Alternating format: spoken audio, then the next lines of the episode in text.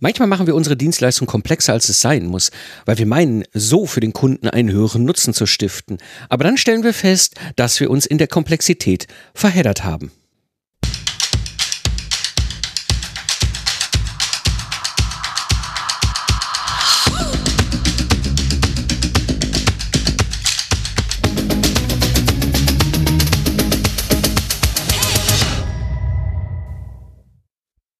Hallo Independent Professionals und freiberufliche Unternehmer.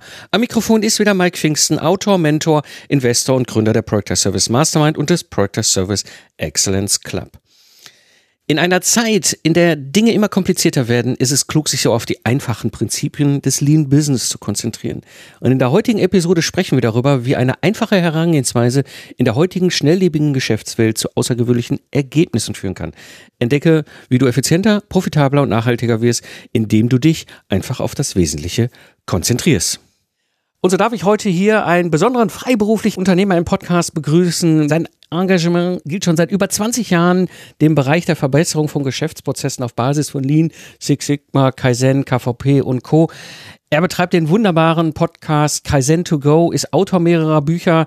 Herzlich willkommen, Götz, Götz Müller. Hallo Götz, schön, dass du da bist. Hallo Mike, danke für deine Einladung. Sehr gerne. Wir beiden kennen uns ja schon seit einer gefühlten Ewigkeit äh, von diversen Barcamps und thematisch ja waren wir auch, ne, ich mit meinem Systems Engineering und du mit deinem Lean-Thema auch immer irgendwo in ja. den gleichen Welten unterwegs. Und ich habe jetzt letztens mit dir gesprochen, dachte, weißt du was, eigentlich ist es mal interessant, dein Thema mal zu transferieren in unsere freiberufliche Welt und gerade so das Thema Lean und Geschäftsmodelle. Und bevor wir da so richtig tief einsteigen, wäre natürlich nochmal erstmal so die erste Frage ist, du beschäftigst dich ja schon sehr lange mit dem Thema Lean und Geschäftsmodelle. Was ist so, ich sag mal, so der falsche Glaubenssatz, das Missverständnis, was häufig dahinter steckt? Ah, das ist, wenn es nur eins wäre, dann wäre ich manchmal schon glücklich. Ah, die Top 3. ganz, ganz oft sind es mehrere. Oft äh, hat jemand, ich drücke es mal sehr neutral aus, eine Lösung schon im Kopf, hat aber das Problem noch gar nicht verstanden oder durchdrungen, so, so zu nennen. Das begegnen mir ganz oft. Dann ist es ganz oft das Thema, ah ja, es sind halt Methoden und Werkzeuge, aber es ist halt eine richtige Denke dahinter. Und das sind halt auch wieder Dinge, das kriege ich nicht in kurzer Zeit hin. Also wir reden halt nicht über Wochen, sondern wir reden eigentlich eher über Monate, wenn ich es ernst nehme. Wenn ich nicht nur mal ganz akut irgendwas fixen will. Natürlich kann man damit auch was erreichen. Und ich habe so vor, vor Jahren mal so ein Bild gemacht, das kennst du sicher auch, so was ich tagtäglich tue, was meine Familie denkt, was meine Kunden denken, was ich wirklich tue. Und da habe ich dann bei dem wirklich tun Hausmeister mit Besen reingemacht. also das kann es durchaus auch mal sein, aber das ist halt nur ein ganz kleines Element und das ist jetzt nicht das, was ich halt unter dem klassischen Lean Management verstehe. Dann lass uns doch vielleicht nochmal tiefer eintauchen, was du darunter verstehst, weil ich glaube, nicht alle Hörerinnen und Hörer hier im Podcast haben schon mal was von Lean, Lean Management und Six Sigma Kaizen und die anderen Sachen, aber Lean vor allem gehört. Was ist aus deiner Sicht Lean? Was steckt da eigentlich hinter? Ja, der Grundgedanke ist einfach, nichts Überflüssiges zu tun, nur Dinge, nur wertschöpfende Dinge zu tun und die Definition von Wertschöpfung sind drei Kriterien, die gleichzeitig zutreffen müssen. Mein Kunde muss in irgendeiner Form bereit sein, dafür zu bezahlen. In irgendeiner Form lässt sich natürlich auch auf interne Kunden abbilden. Das heißt, er muss einen Nutzen daraus ziehen. Dann sollte es beim ersten Mal richtig sein. Und das dritte ist immer das, was ich selber vergesse. Schande, Asche auf mein Haupt. Und ganz oft fehlt halt einer dieser Aspekte. Und speziell bei den internen Kunden ist das immer wieder eine Herausforderung, weil nicht wenige das gar nicht auf dem Schirm haben, dass sie einen internen Kunden haben. Oder dann auch diese Differenzierung zwischen Auftraggeber und Kunde Schrägstrich Anwender. Das ist nicht immer das Gleiche. Und speziell, wenn wir uns so auf diese Aspekte Projektmanagement, Produktentwicklung konzentrieren, dann sind es oft zwei ganz verschiedene Rollen. Auftraggeber mag ein Projektmanagement sein, ein Produktmanagement sein, aber der Anwender, der Nutzer dessen, was dann da als Produkt entsteht, ist jemand ganz anderes. Und der interne Kunde kann zum Beispiel eine Fertigung sein. Und die haben völlig unterschiedliche Bedürfnisse. Ja, ja.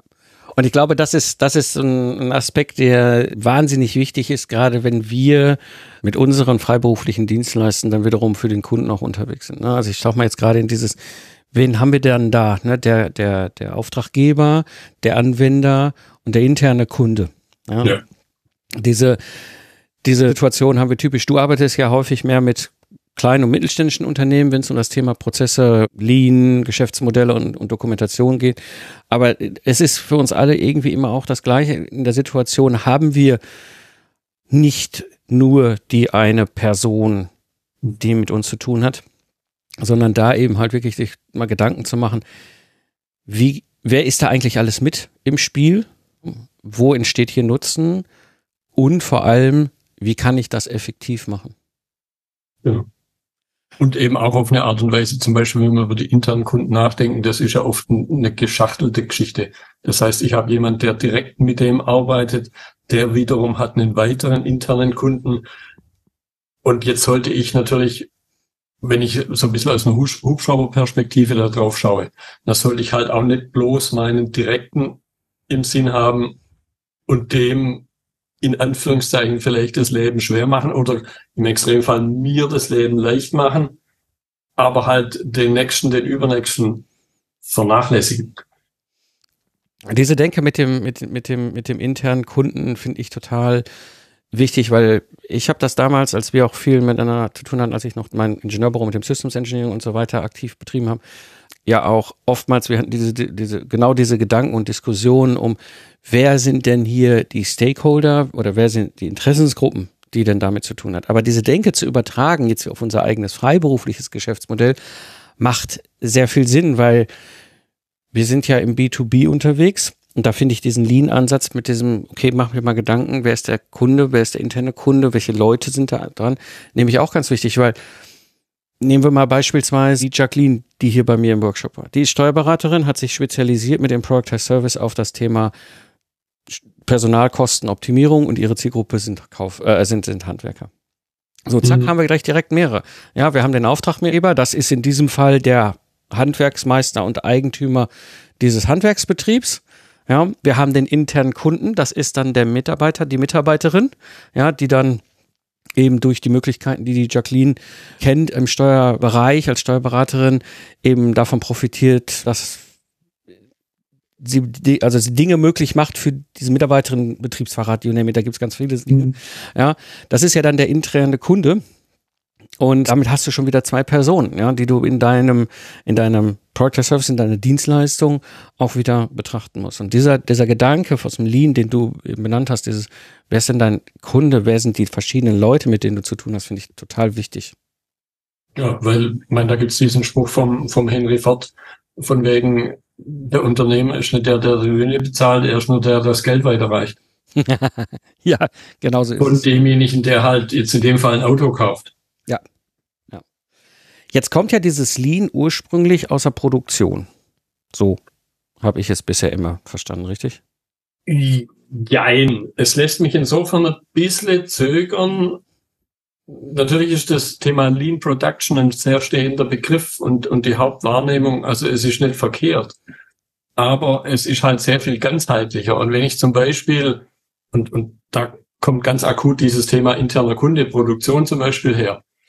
Wer ist denn der Lieferant für die Produktion? Da kann man natürlich sagen, okay, derjenige, der halt das Blech liefert auf der Rolle, woraus dann ein Karosserieteil gestanzt wird. Aber ein weiterer Lieferant für die Produktion ist halt die Produktentwicklung. Und wenn ich das jetzt nicht auf dem Schirm habe, und wenn ich jetzt als Produktentwicklung zum Beispiel nur denke, ah ja, wer bringt mir die Kohle für meine Projekte? Das Produktmanagement. Das sind aber völlig andere Bedürfnisse.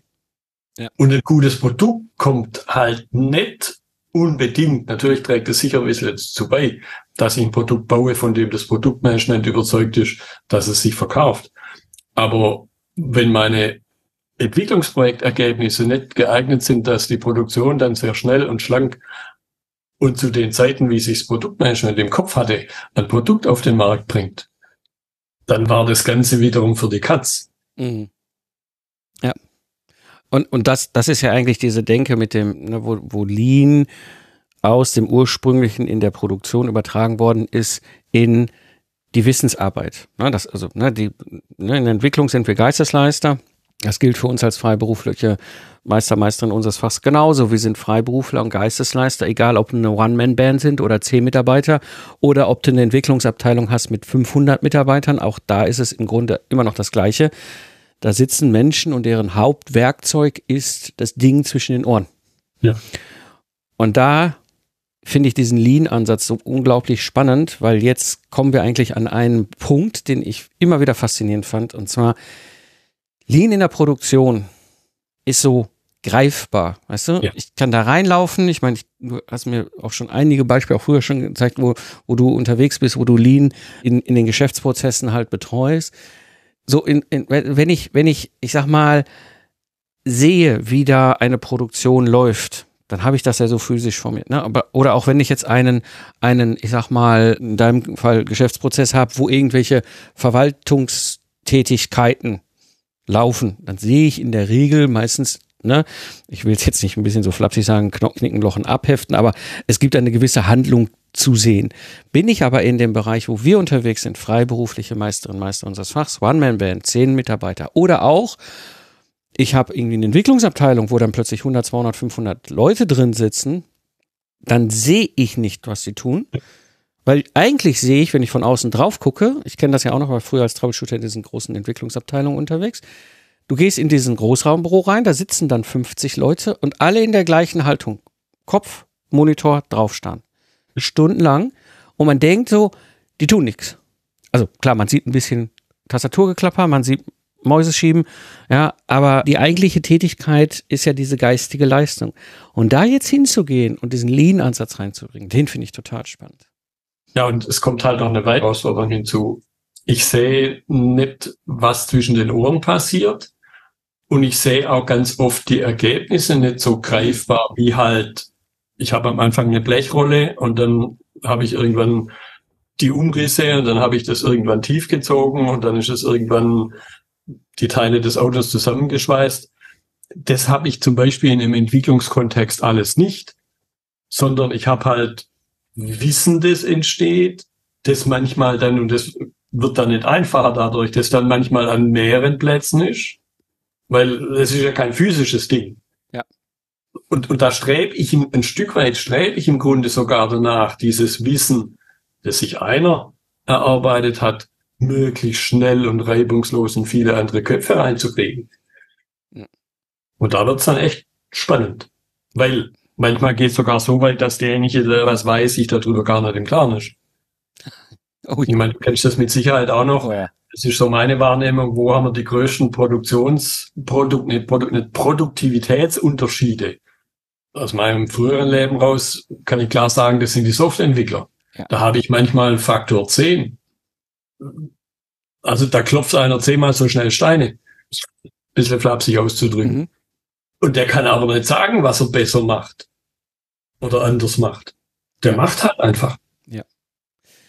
Und das ist, glaube ich, ein ganz wichtiger Aspekt. Und da kommt er vielleicht auch mit diesem, in mein Interesse so an diesem ganzen Thema Product as Service, weil es für mich plötzlich auch im Ingenieurbüro bei mir damals so, so klar wurde. Ne? Und ich habe jetzt vom, vom halben Jahr ein Gespräch gehabt mit einem Ingenieur mit 40 Mitarbeitern, der sagte, so, er hat diese, die Mitarbeiter sitzen da und er sieht nicht, was sie tun. Ja, und das Einzige, was er gefühlt wahrnimmt, ist, hier macht's anders. Ja, und dann kommt noch der Effekt hinzu, den du beschrieben hast. Gerade im, im Softwareentwicklungsbereich, da kenne ich es ja auch, da komme ich ja auch ursprünglich her. Da gibt's halt welche, die sind unglaublich gut ja. in ihrer Profession. Dann gibt's welche, die sind der Durchschnitt. Und dann gibt's welche, die sind irgendwo bei den Anfängern stehen geblieben. Sage ich jetzt mal ein bisschen vorsichtig. Und dann kommt noch dazu, und das ist das nächste große Problem, dass bei Softwareentwicklung wird es dann so richtig deutlich.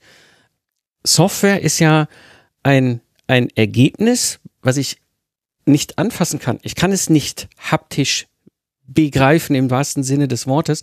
Also alle anderen freiberuflichen Fachdisziplinen, die produzieren ein Ergebnis, was man in, irgendwann, früher oder später mal anfassen kann. Ja, Konstrukteur, irgendwann gibt's ein Gehäuse, das kannst du anfassen. Elektronikentwickler, irgendwann hast du eine Platine. Ne, selbst eine Rechtsanwältin, irgendwann ist da ein Vertrag. Ja, oder ich hatte jetzt in Roland mit seinem, der ist ja Bauingenieur hier im Podcast, da entsteht ein Konzept, sprich, oder später irgendwann eine Fertigungshalle. Ja, so. Das heißt, bei allen anderen Fraktionen ist das Ergebnis irgendwann mal im wahrsten Sinne des Wortes begreifbar. Eine Software wird es das nie geben, weil du kannst jetzt den Quellcode ausdrucken. Glückwunsch. Ja. Wir können versuchen, Softwarearchitektur auf irgendwelchen Whiteboards zu visualisieren. Das wird nie das ganze Bild sein.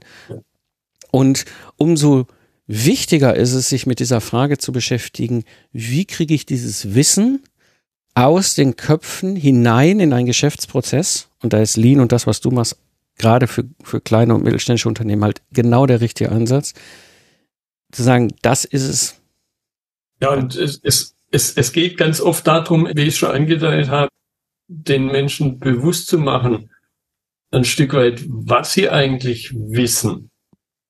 Denn, ich meine, du kennst auch diese, diese vier Kompetenzstufen von der unbewussten Inkompetenz, das kleine Baby, das noch nichts vom Fahrradfahren weiß, und dann irgendwann so in die Merkskategorie, ja. dem man nur ein Fahrrad zeigen muss und dann ist er schon weg. Ja.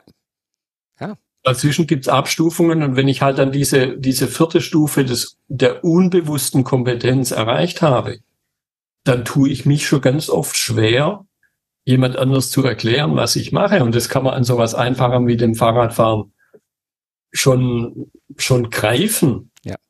Dass ein Eddie Merckx nicht notwendigerweise seinem seinem Nachwuchs jetzt so einfach erklären kann, wie das funktioniert. Ja, und, und das ist, das ist etwas, was ganz typisch ist. Gerade wenn ich es jetzt dann transferiere wieder in unseren freiberuflichen Kontext. Ne? Wir haben eine hohe Profession. Ja, unser Hauptwerkzeug ist zwischen den beiden Ohren. Man kann von außen gar nicht sehen, was wir tun. Manchmal kann man das Ergebnis gar nicht anfassen, was wir produzieren, weil es Wissen ist. Ja? Hinzu kommt noch diese unbewusste Kompetenzstufe, also diese höchste Stufe, wo wir einfach so gut sind, dass wir es anderen nicht mehr erklären, warum wir so gut sind. Ja, ich kenne das Problem selber. Ich hatte das früher als Systemingenieur, Systemarchitekt. Ich wusste nicht, warum ich schon in den ersten Worten, die ich gewechselt habe mit dem Entwicklungsteam, die System- und Softwarearchitektur im Kopf hatte. Ja. Ich, ich war da. Ja.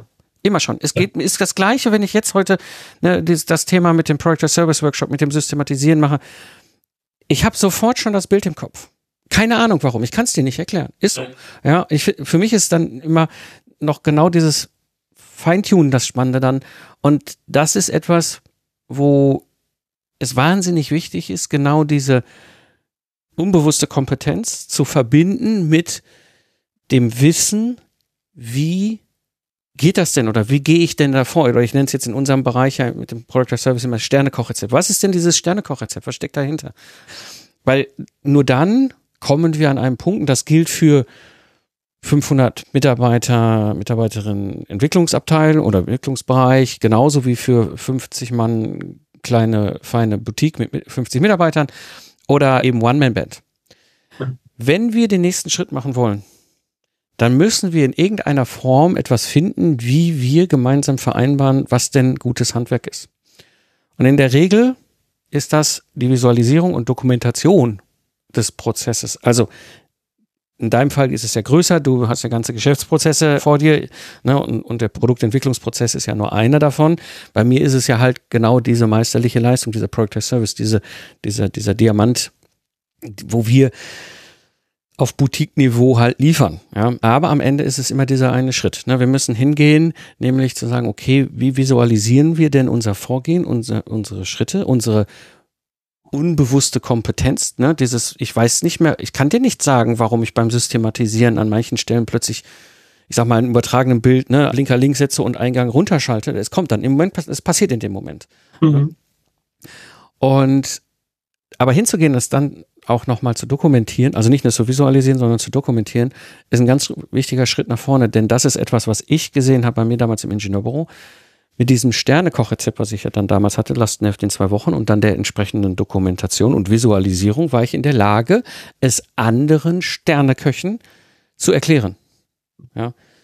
Ja, und ich glaube, und so verstehe ich, also A, das Thema Systems Engineering und so weiter, aber eben auch äh, jetzt dein, dein Product as Service.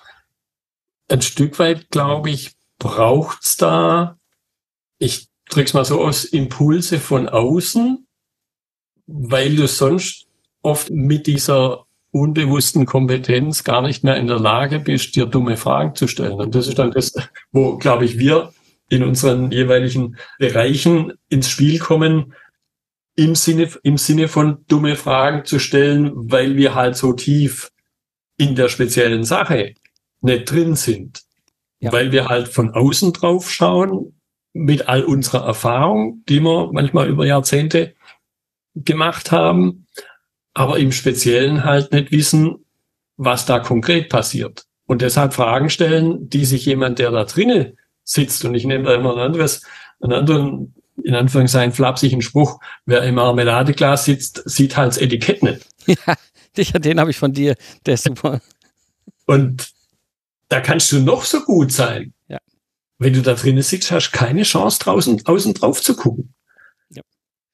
Ja, und das ist, das ist das, was ich dann das erste Mal letztes Jahr im Sommer gelernt habe, als ich den Lars hier hatte mit seinem Steuerberatungs-Project Service. Bisher habe ich ja, ich habe weit über 150 Leute über die Jahre begleitet, den Project Service zu bauen und zu starten. Und ich habe wahnsinnig viel gesehen, aber es waren in der Regel fast alle oder sehr viele in diesem Kontext von naturwissenschaftlich Technik, ne, IT-Ingenieurwesen und so, da wo wir, du als Ingenieur, ich als Ingenieur, wo wir herkommen. So. Und dann kam jetzt der Lars letztes Jahr auf mich zu und sagte, ich will diesen Workshop haben. Und ich stand davor und dachte so, okay, vom fachlichen Know-how, von der Profession her, ist das ja weit außerhalb meiner Kompetenz. Ich habe, also meine steuerlichen Kompetenz ist das, was ich brauche, um meinen Betrieb hier mit meinem Steuerberater zusammen am Laufen zu haben und vernünftig aufgesetzt äh, durch die Gegend zu fahren. Aber ich muss das alles nicht wissen, weißt du? Ja. Und da war so der Moment, wo ich dann merkte so, ah, okay, ich muss gar nicht fachlich tief in der Profession stecken, um trotzdem die, diese, diesen Katalysator für den Lars darzustellen, um dann aus seinem Kopf herauszuholen, diese, dieses Sternekocht-Rezept zu visualisieren, aber auch mit ihm da durchzugehen. Und, und, und der, der Martin Sänger hat das letztens im Podcast-Interview so schön genannt. Er war ja hier mal bei mir, hat dann als Gast in so einem Zwei-Tage-Workshop teilgenommen und er sagt, er fand das so faszinierend, dass ich halt so verschiedenste Blickwinkel eingenommen habe. Weißt du, dann war ich plötzlich dieser eher so der Systemingenieur, der super strukturiert auf einem hohen Fluglevel die ganze, die ganze Sache anguckt. Plötzlich gehe ich dann mehr so in die freiberufliche Unternehmerbrille und sage so, ja, das würde ich aber an der Stelle so machen. Dann bin ich plötzlich, sagt er, in die Investorenrille gegangen, so nach dem Motto, ne, so, und ich wechselte Perspektiven und das ist, glaube ich, das, und da hast du sehr viel recht und das machst du ja in deinem Bereich für deine Zielkunden auch. Diese, dieses von außen drauf gucken, diesen Rucksack voller Erfahrung, verschiedenste Geschäftsmodelle und Prozesse gesehen zu haben, plus auch noch andere Rollen einnehmen zu können und damit diesen Perspektivwechsel einfach auch mal zu machen. Und dann, die machen wir beiden wahrscheinlich dann auch immer oft sehr unbewusst. Aber genau das ist das, wir gucken von außen auf das Schild vom Marmeladeglas.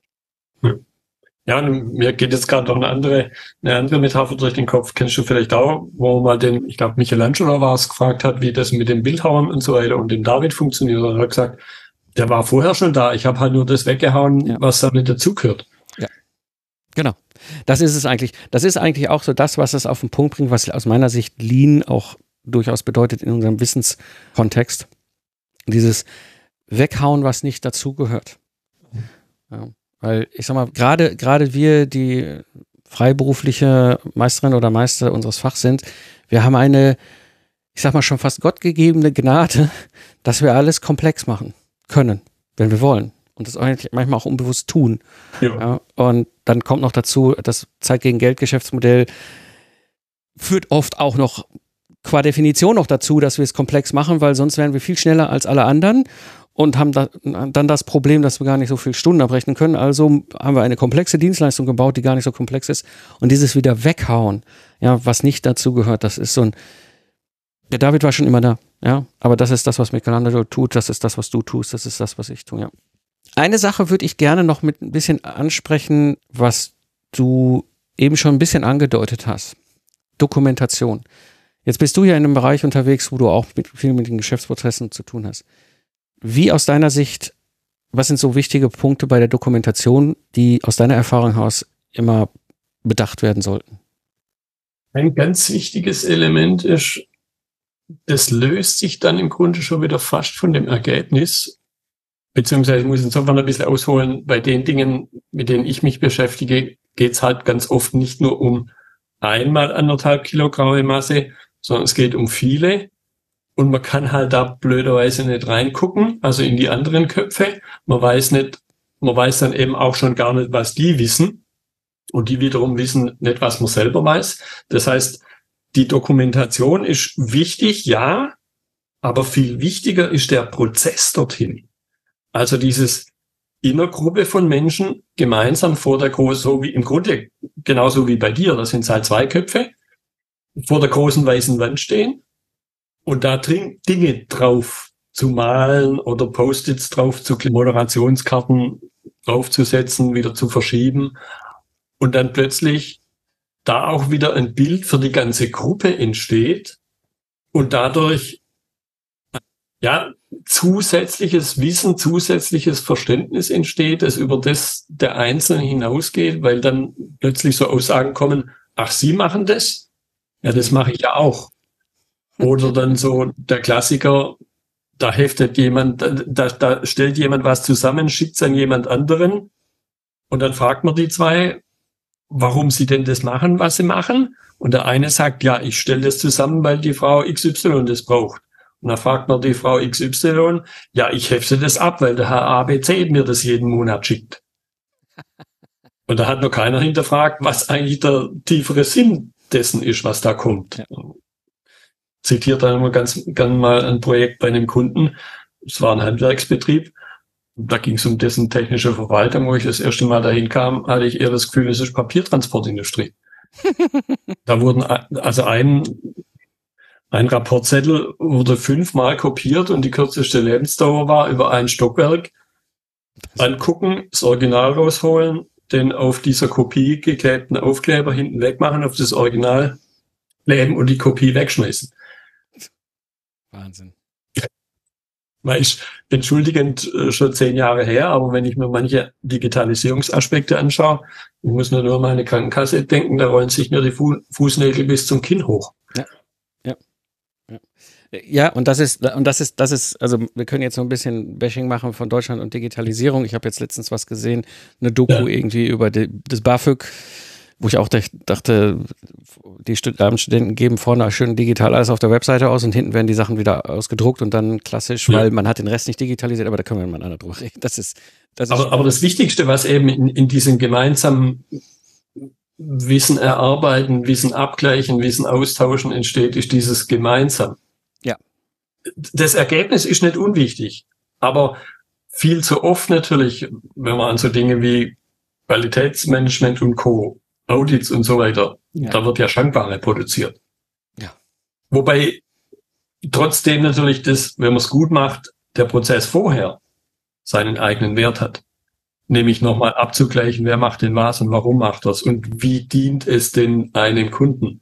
Oh ja. Extern wie auch den internen und halt nicht das Zertifikat. Denn das Zertifikat, das kann ich mir zwar im Besprechungszimmer an die Wand hängen, aber dafür zahlt mir in der Regel kaum ein Kunde mehr. Ich gewinne vielleicht einen Kunden, weil es eine Voraussetzung ist. Ja. Aber ich steigere damit nicht den Nutzen für den Kunden. Wenn wir mal davon ausgehen, dass die Qualität an sich Stimmt. gut ist. Ja.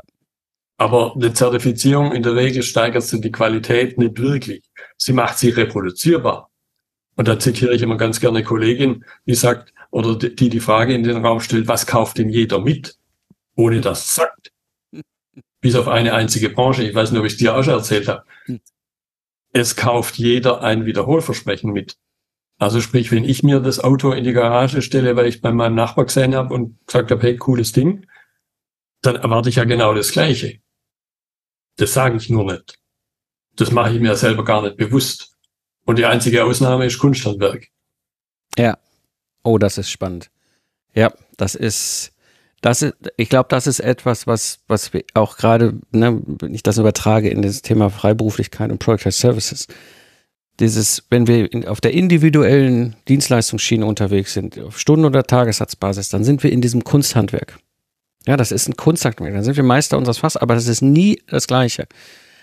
Der, ja, aber ich würde es durchaus ein bisschen einschränken. Also ich glaube, auch der Kunde hat eine gewisse Erwartung, dass es halt was Vergleichbares ist, weil ja, genau ich ihm ja schon so gegenübertrete. Ich, ja, ja, ich verspreche ihm in Anführungszeichen was. Ich sage ihm nicht, guck mal, das Bild habe ich da gemalt. Und, und weil, weil das würde ja den Kunsthandwerkskunden überhaupt nicht interessieren. Der wird, der wird ja schreien davon rennen, wenn er das Gefühl haben müsste, da kriege ich das gleiche nochmal. Ja. Ja, da, da, das finde ich so auf den Punkt, weil das ist, glaube ich, genau dieses, da, ne, auf der anderen Seite sitzt nämlich ein Kunde, der dieses Wiederholversprechen als Erwartungshaltung hat. Ich habe mir das Auto gekauft, das gleiche wie der Nachbar hat, weil ich davon ausgehe, dass das gut ist.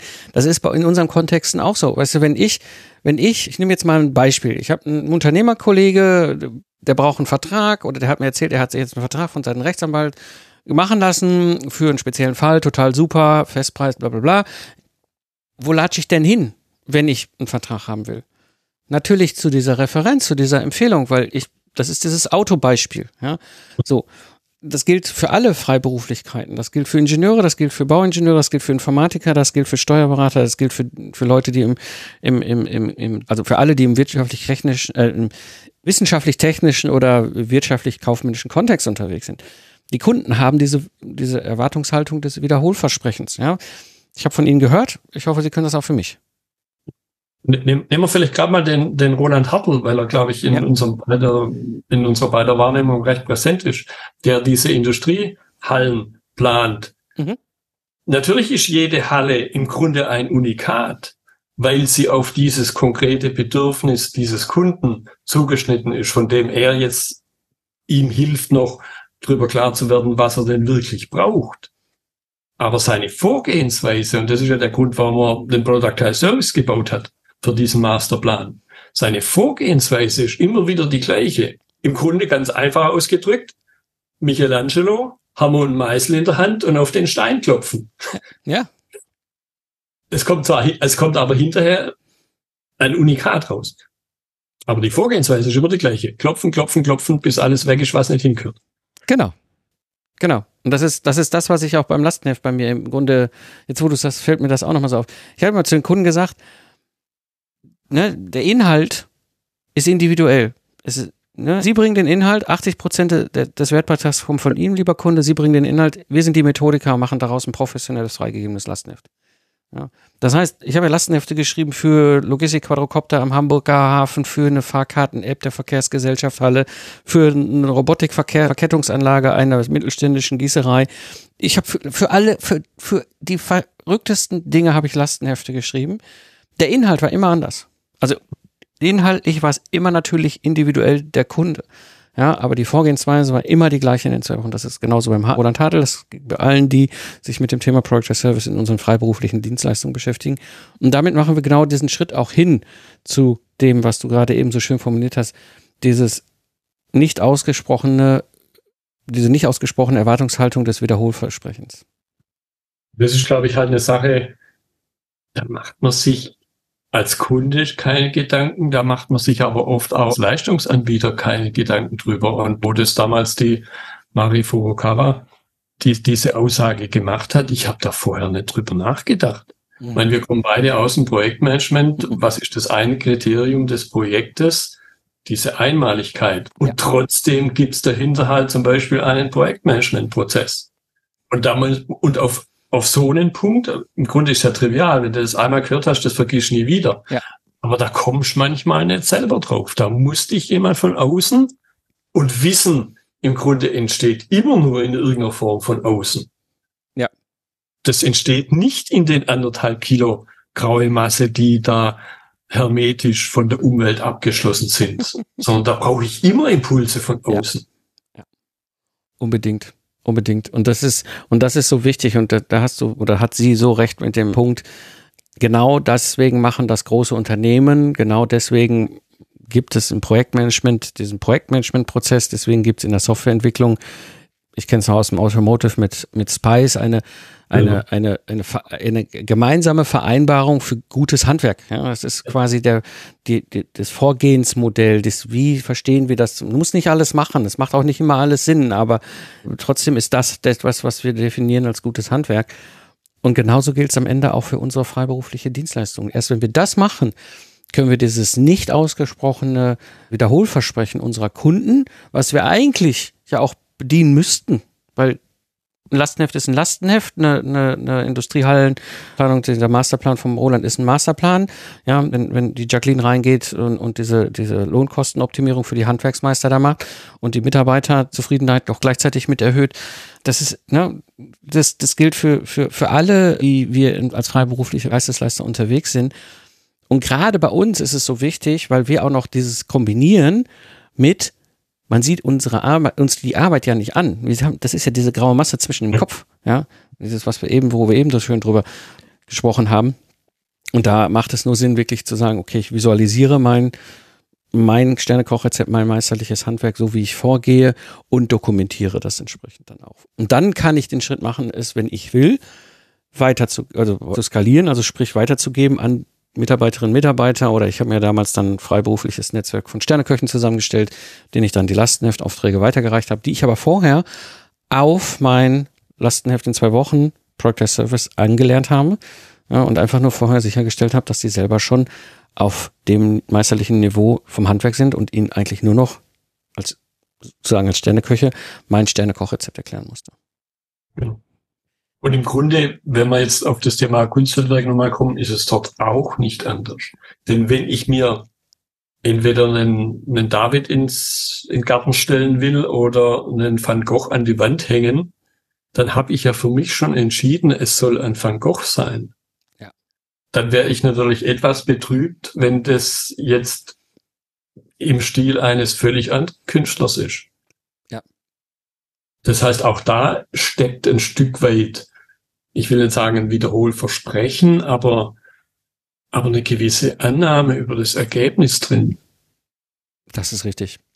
Das ist, ich glaube, das ist ein, ein ganz, ganz wichtiger Punkt, den du da ansprichst, weil es inhärent mit dem Ganzen verknüpft ist. Wenn ich einen Van Gogh mir buche, also nehmen wir mal an, er lebt, lebte noch und ich würde ja. bei ihm ein Bild bestellen, ne?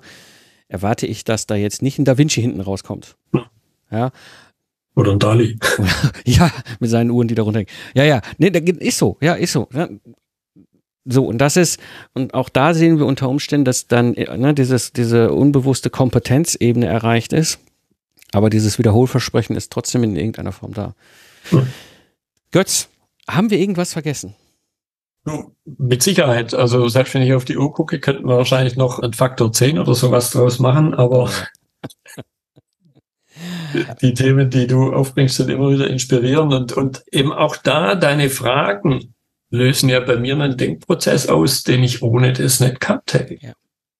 ja, da hast du recht. Das ist diese Impulse von außen und den Denkprozess, der dann angestoßen wird, das ist für uns alle so unglaublich wertvoll. Da hast du völlig recht. Wo finden wir dich im Netz? Ja, man findet mich, ich meine, da bin ich einerseits mit dem Nachnamen, der mag vielleicht ein Fluch sein, Müller, aber in der Kombination mit dem Vornamen gibt es, glaube ich, in ganz Deutschland nur eine grobe Handvoll, die alle zum Glück in völlig anderen Branchen unterwegs sind. Das heißt, man kann mich googeln, man findet mich auf meiner Website, die kannst du ja vielleicht in die Notizen mit reinnehmen. Ja. Man findet mich auf LinkedIn und üblichen Plattformen. Genau. Für diejenigen unter euch, die jetzt irgendwie hier gerade Auto fahren, joggen irgendwie oder mit dem Hund spazieren gehen, ich packe das alles in die Show Notes und dass ihr auf jeden Fall den Götz dann entsprechend auch noch findet. Und hört mal ruhig bei seinem Podcast rein, Kazan to Go. Da sind immer wieder super, super spannende und interessante Interviewgäste oder auch Themen, die er da bespricht, rund um dieses ganze Thema Lean und Geschäftsprozesse. In diesem Sinne, es hat mich sehr gefreut, dass du da warst, Götz. Dankeschön. Ja, ich fand deine Einladung wieder klasse und was, über was wir uns unterhalten haben, mich auch wieder Impulse von außen, die ich ohne das nicht gehabt hätte. Wenn dir die Episode gefallen hat, dann abonniere den Podcast und mache dein Smartphone zur kostenlosen Universität. Klicke einfach abonnieren in der Podcast-App und verpasst keine Episode mehr. Und wenn du jemanden kennst, für den der Podcast ein wertvoller Input darstellt, dann würde es mich freuen, wenn du ihn weiterempfiehlst. Das war die heutige Episode im Freiberuflich Selbstständig Podcast on Air seit 2014. Ich bin Mike Pfingsten und ich danke dir fürs Zuhören. Lach viel und hab viel Spaß, was auch immer du gerade machst und sage ich Tschüss und bis zum nächsten Mal.